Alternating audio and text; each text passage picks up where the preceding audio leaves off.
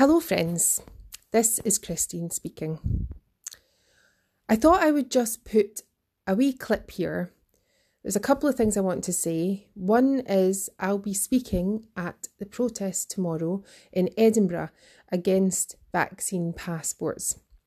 It starts at one o'clock and we are congregating at Calton Hill. We'll be doing a short walk and then there will be speeches at the end. I've been reading through some things and thinking about what I want to say. A very good friend on a group sent as a message recently a quote from The Gulag Archipelago by Alexander Solzhenitsyn. This book is vital reading and it is especially poignant in these times. I thought I would just read the quote that my friend sent because it's so powerful. I can't find a way to work it into my speech, but I thought I could put it here. This is as good a place as any.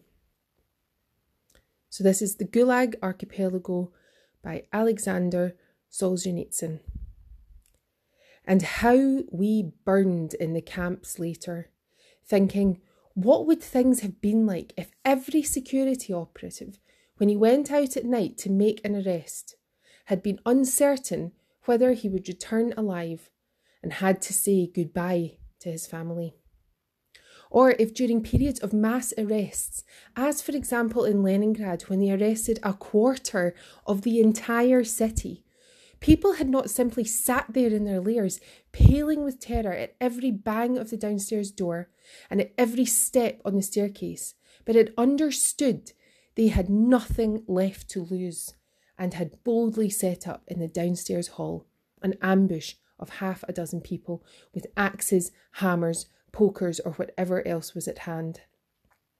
The organs would very quickly have suffered a shortage of officers and transport, and notwithstanding all of Stalin's thirst, the cursed machine would have ground to a halt. If, if we didn't love freedom enough and even more, we had no awareness of the real situation. We purely and simply deserved everything that happened afterward.